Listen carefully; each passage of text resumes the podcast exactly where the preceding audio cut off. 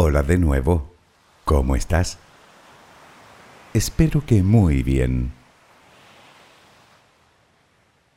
Como seguramente sabes, una de las materias que más me piden en las sugerencias es la astronomía. Sin embargo, lo curioso es que no suelen solicitarme ningún tema en concreto. Simplemente quieren que les hable de algo relacionado con el universo. Afortunadamente el cosmos da mucho de sí y aún nos quedan bastantes cosas de las que hablar. Y una de ellas es la que nos ocupa hoy, los cuásares. Probablemente habrás oído hablar de ellos, o al menos te sonará el nombre, cuásar. El nombre proviene del acrónimo de fuente cuasi estelar, y puede que su nombre lo sugiera, pero no tiene nada que ver con una estrella sino más bien con inmensos agujeros negros, muchísimo mayores que el que se aloja en el centro de nuestra Vía Láctea.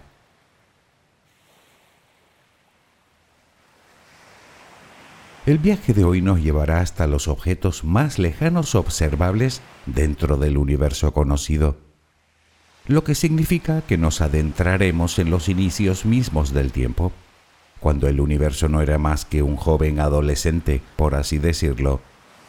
Además, aunque hablemos de agujeros negros, llamados así porque ni la luz logra escapar de su campo de atracción, resulta que son los cuerpos más luminosos que se conocen.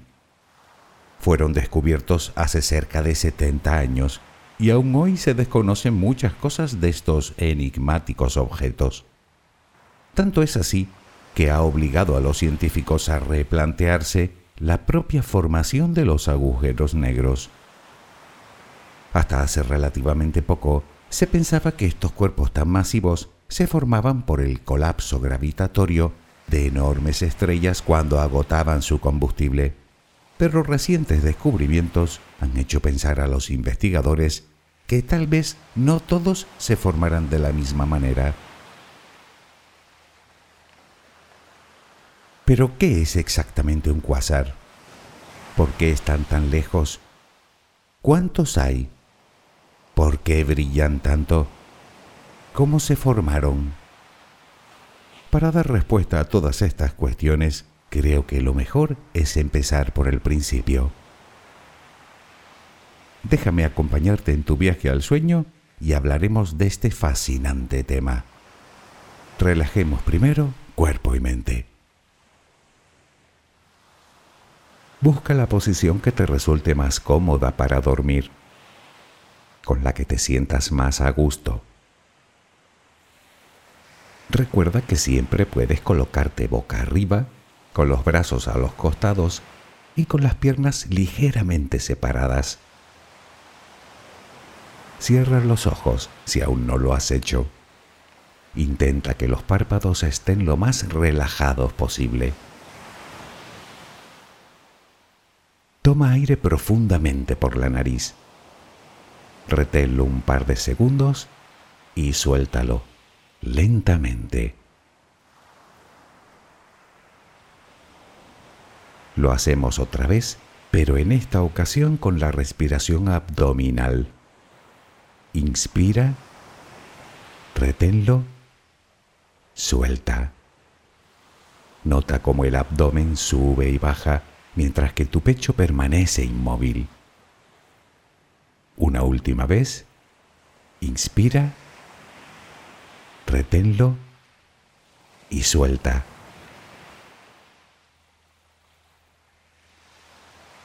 Ahora intenta visualizar el aire que inhalas como si fuera luz. Con cada inspiración entra un poco de luz en tu interior y con cada exhalación sale todo lo que intoxica tu vida, todo lo que contamina tu mente y tu espíritu. Inhalas luz, exhalas malos pensamientos, preocupaciones, estrés, ansiedad. Cada vez tu cuerpo se va inundando más y más de esa luz blanca, serena, purificadora. Poco a poco cada rincón de tu interior se va iluminando hasta que te conviertes en luz.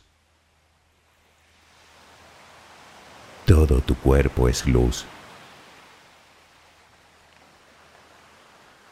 Continúa respirando normalmente, sin forzarlo, a tu propio ritmo. Inhalas luz, exhalas luz.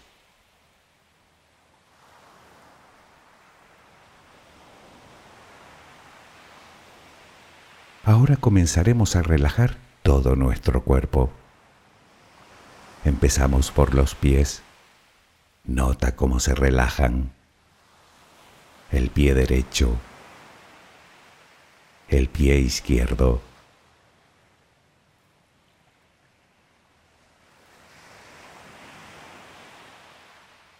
Centra tu atención ahora en las piernas. Siente su peso tobillos, pantorrillas, muslos. Nota cómo se relajan.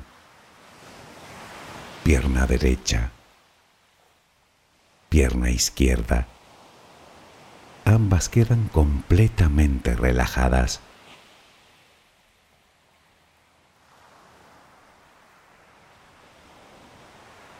Toma conciencia de tu cadera Sientes cómo se relaja, cómo se relajan tus glúteos.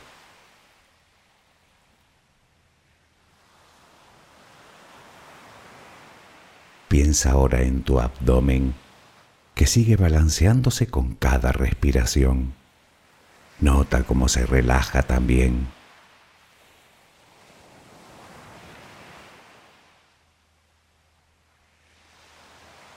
Pecho que permanece inmóvil también se va relajando.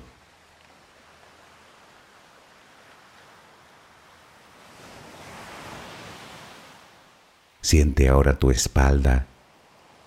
Sientes que cada vez pesa más y más. Desde la cadera hasta el cuello, todos los músculos de la espalda quedan completamente relajados. Notas como ya no hay tensión en ella.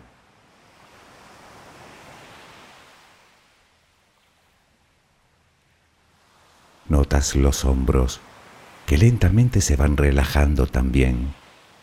Nota cómo caen.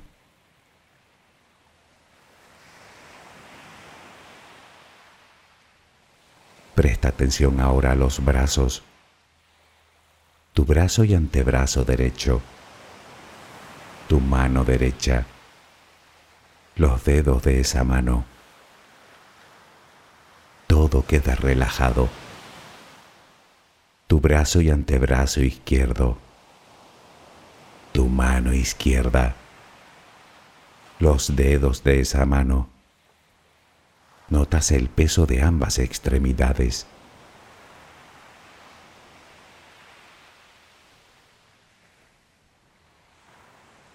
Dirigimos ahora nuestra atención al cuello. Visualízalo.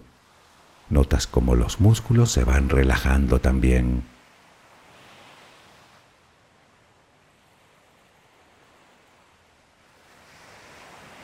La mandíbula, las mejillas, los labios, la frente, el cuero cabelludo, todo queda completamente relajado.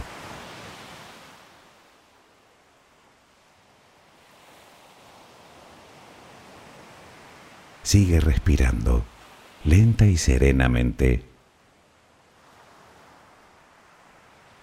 Con cada respiración sientes como tu cuerpo se va relajando más y más.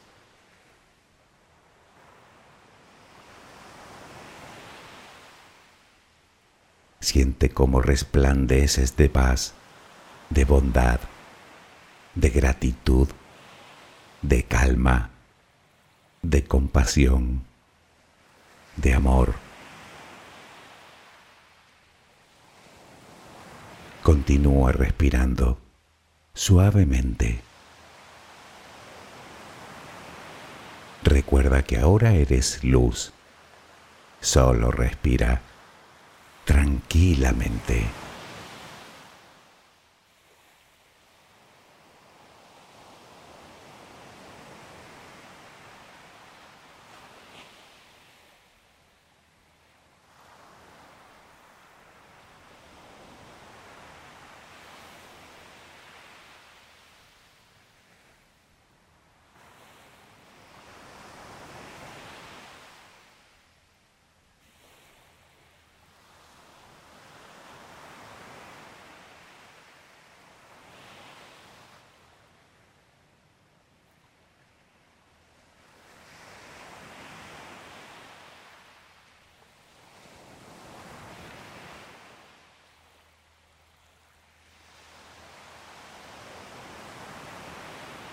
En la década de los años 50 del pasado siglo, los científicos, por medio de radiotelescopios, captaron fuentes de radio que llegaban del espacio y que en principio no correspondían a ningún objeto visible, o al menos que ellos pudieran ver.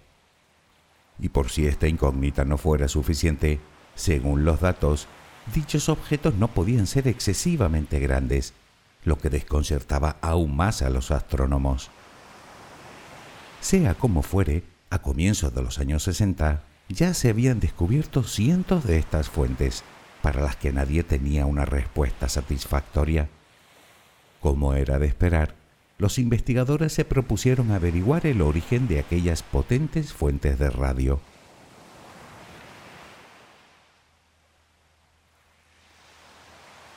Apenas unos meses después, por medio de telescopios ópticos y de muy largas exposiciones, hablamos de días y días apuntando los instrumentos hacia el mismo lugar, los astrónomos por fin pudieron vincular una de aquellas fuentes con un objeto. A primera vista tenía la apariencia de una lejana estrella azul, aunque eso sí, con una especie de halo tenue y difuso a su alrededor. Además, las líneas de emisión no se correspondían a una estrella de este tipo. O dicho de otra manera, las energías implicadas en aquel objeto excedían con creces todos los procesos conocidos, incluyendo el que llevan a cabo las propias estrellas. Me refiero a la fusión nuclear. Precisamente debido a su parecido físico con una estrella, se le asignó el nombre de fuente cuasi estelar sin embargo, a tenor de los datos, y aunque lo pareciera, una estrella azul no podía ser. Pero entonces, ¿qué otra cosa podía estar emitiendo tal cantidad de energía?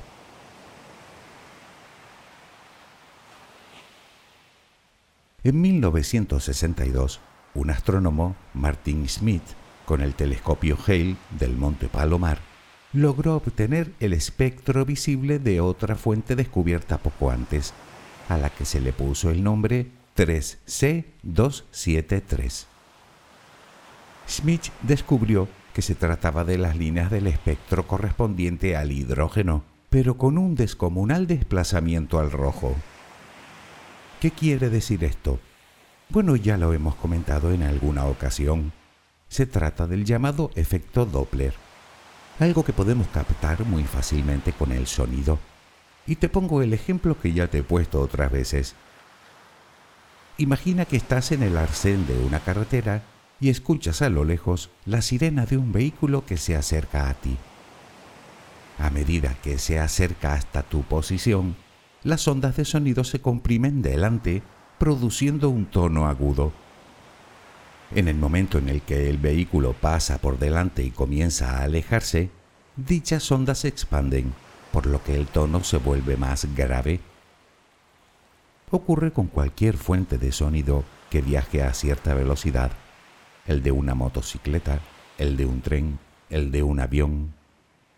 Cuando el objeto se acerca, el tono es agudo, cuando se aleja es más grave. Pues bien, con la luz ocurre lo mismo con la diferencia que en este caso no es el tono lo que cambia, sino el color.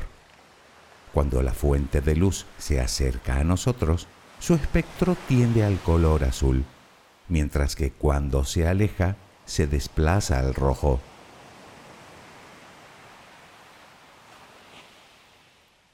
Lo que Smith, estudiando el espectro visible de aquel objeto, descubrió es que se alejaba de nosotros a una velocidad de nada menos que 47.000 kilómetros por segundo, o dicho de otra manera, a más del 15% de la velocidad de la luz. Hablamos de una velocidad enorme. En su momento se postularon varias teorías que pudieran explicar este fenómeno, que iban desde muros gravitacionales hasta algún extraño tipo de antimateria. Pero al poco los investigadores llegaron a una respuesta irrefutable. El objeto 3C273 debe encontrarse a una distancia enorme de nosotros. Y tiene todo el sentido.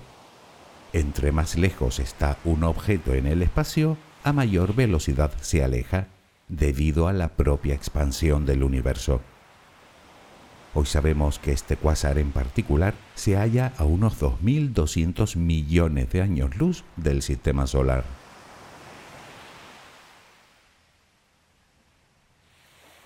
Pero seguimos sin saber qué es un cuásar. Demos un paso atrás. Casi toda la ciencia coincide en que el universo se creó hace unos 13.700 millones de años después de una repentina y descomunal expansión a la que llaman Big Bang.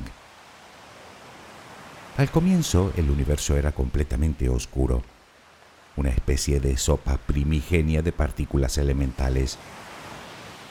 Unos 380.000 años más tarde se formarían los primeros átomos, principalmente gas hidrógeno y algo de helio. Al no haberse creado aún la luz, los científicos llaman a esta etapa la edad oscura del universo.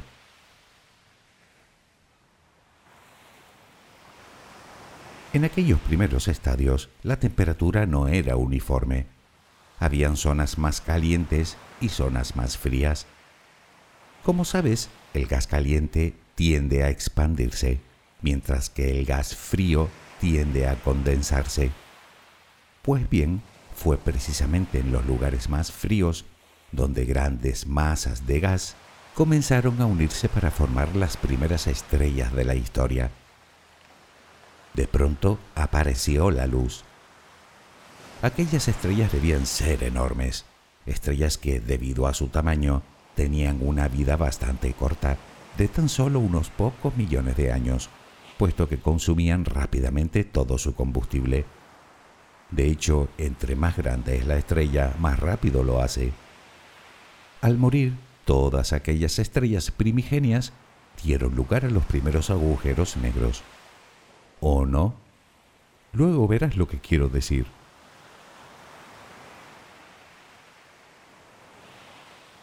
En unos pocos cientos de millones de años, por efecto de la gravedad, toda la materia comenzó a distribuirse alrededor de aquellos primeros agujeros negros, dando lugar a las primeras galaxias.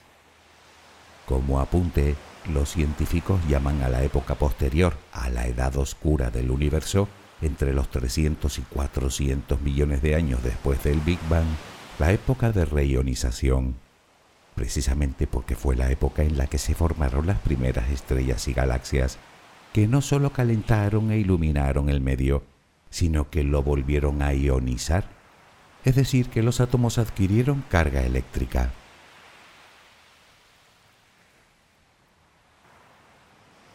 Pero volvamos a nuestra historia.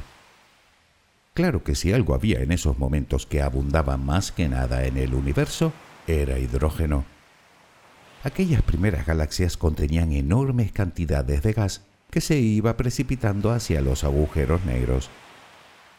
Entre más gas tragaban, más grandes se hacían y a su vez con más fuerza traían el gas restante. Aquellos agujeros negros crecieron de forma descomunal.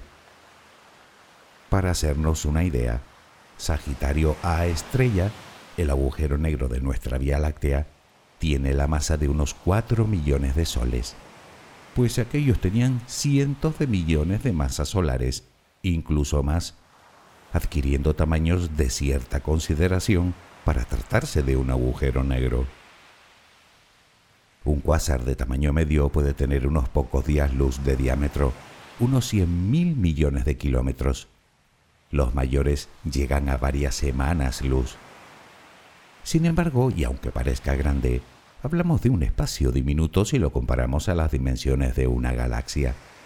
Y aún así, la cantidad de energía que se crea en un espacio tan reducido es como poco espectacular.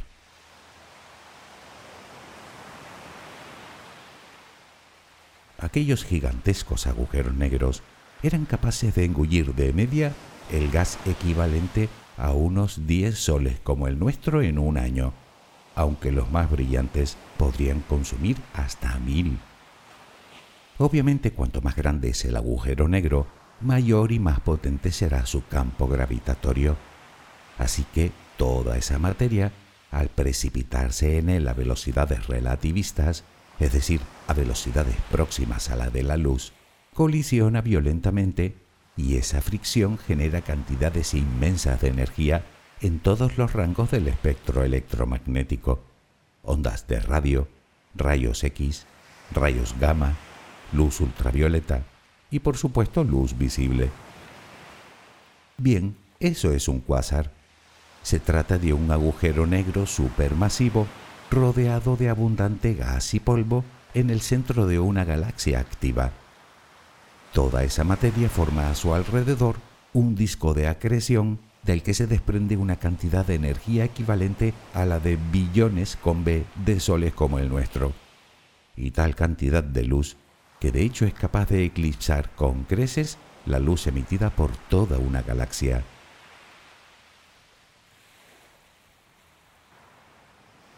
Hasta el momento se han descubierto unos 200.000 cuásares y probablemente haya muchos más.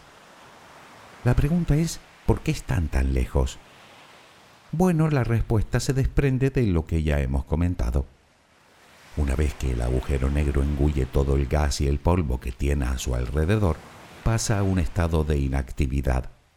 Digamos que todos los cuásares son agujeros negros, pero no todos los agujeros negros son cuásares, como el de nuestra galaxia, sin ir más lejos que ya no tiene gas a su alrededor, por lo que simplemente no lo podemos ver, salvo que se trague algo que fortuitamente atraviese su horizonte de sucesos, como un asteroide, por ejemplo, algo que ya ha sucedido anteriormente.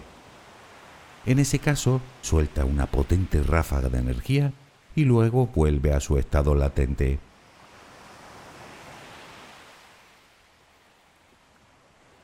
Los cuásares son los objetos más distantes que pueden ser observados en el universo. Como comentamos antes, C3273 se encuentra a unos 2.200 millones de años luz de nosotros, y a este lo podemos considerar cercano si lo comparamos a otros que han sido descubiertos. El más cercano visto hasta el momento se encuentra a unos 780.000 años luz de nosotros, pero el más lejano a unos 13.030 millones de años luz.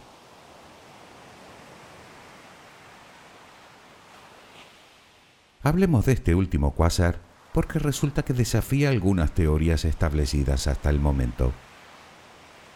El hecho de que se encuentre a tal distancia de nosotros implica que cuando lo observamos vemos el universo cuando era aún muy joven con apenas 670 millones de años de vida. O dicho con otras palabras, cuando la luz partió de él, a nuestro sistema solar le faltaban aún miles de millones de años para aparecer. En este caso en particular, hablamos de un agujero negro de 1.600 millones de masas solares, absolutamente descomunal se calcula que ingiere una media de 25 soles cada año y es mil veces más brillante que toda nuestra galaxia. ¿Dónde está el problema? Pues que los científicos no se explican cómo ha llegado a crecer tanto en tan poco tiempo.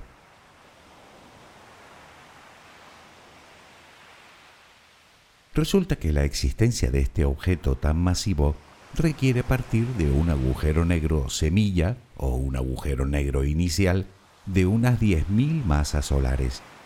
Y según los cálculos, tendría que haberse creado solo 100 millones de años después del Big Bang. Si tenemos en cuenta que las primeras estrellas tardaron bastante más en crearse, nos encontramos con que este dato no casa en absoluto con los modelos cosmológicos actuales. Pero entonces, bueno, podría ser que dicho agujero negro no se produjera por colapso gravitatorio de una estrella, sino por el colapso gravitatorio de enormes masas de gas frío. Digamos que pudo haberse formado sin haber creado antes una estrella. Dicho con otras palabras, puede que incluso antes de haberse creado las primeras estrellas ya existieran los agujeros negros.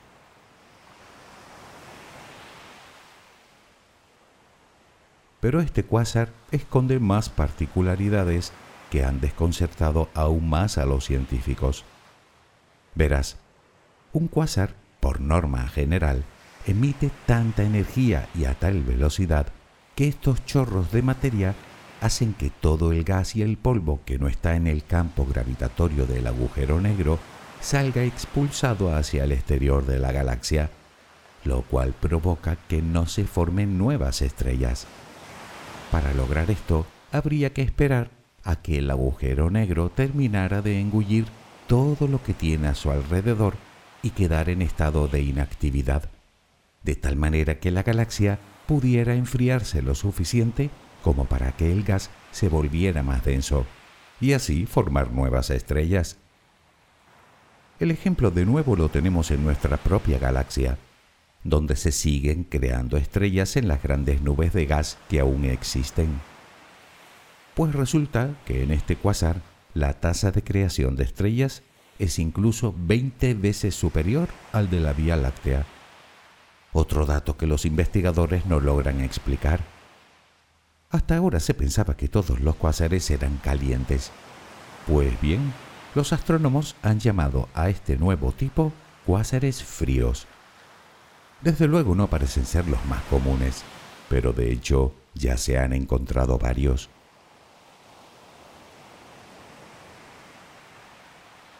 Hemos visto lo que son los cuásares. Lo que aún no está del todo claro es cómo se forman exactamente. Hasta hace relativamente poco se pensaba que era el producto de una galaxia muy joven, con una gran cantidad de gas y polvo primigenio. Sin embargo, recientes observaciones parecen apuntar a que esa es solo una posibilidad. La otra es que los mayores de todos podrían haberse formado por la colisión de varias galaxias. Dicha colisión haría que sus agujeros negros se unieran creando agujeros negros aún mayores y a la vez aumentando exponencialmente la cantidad de materia que consumen, pues todo el gas y el polvo terminaría precipitándose en el centro mismo de la nueva galaxia. Esto podría explicar cómo existen cuásares tan antiguos y con tantísima masa. No obstante, no es una explicación que convenza a todo el mundo. Al fin y al cabo, 1.600 millones de masas solares son muchos soles.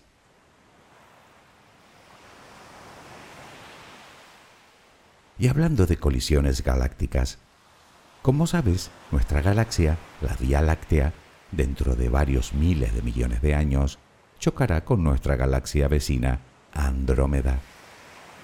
Probablemente las estrellas que contienen no colisionen unas contra otras, debido al enorme espacio existente entre ellas. Pero el gas que contienen sí que podría precipitarse hacia el centro, donde los agujeros negros se fusionarán, dando lugar a otro mucho mayor. ¿Significa esto que dentro de unos 5.000 millones de años nuestra galaxia se convertirá en un cuásar? Pues parece ser que cabe la remota posibilidad. Aunque eso sí, si eso llegara a ocurrir, en principio su duración sería muy corta, debido a que cada vez queda menos cantidad de gas tanto en una galaxia como en la otra. De lo que no cabe duda es que, de suceder, sería un auténtico espectáculo.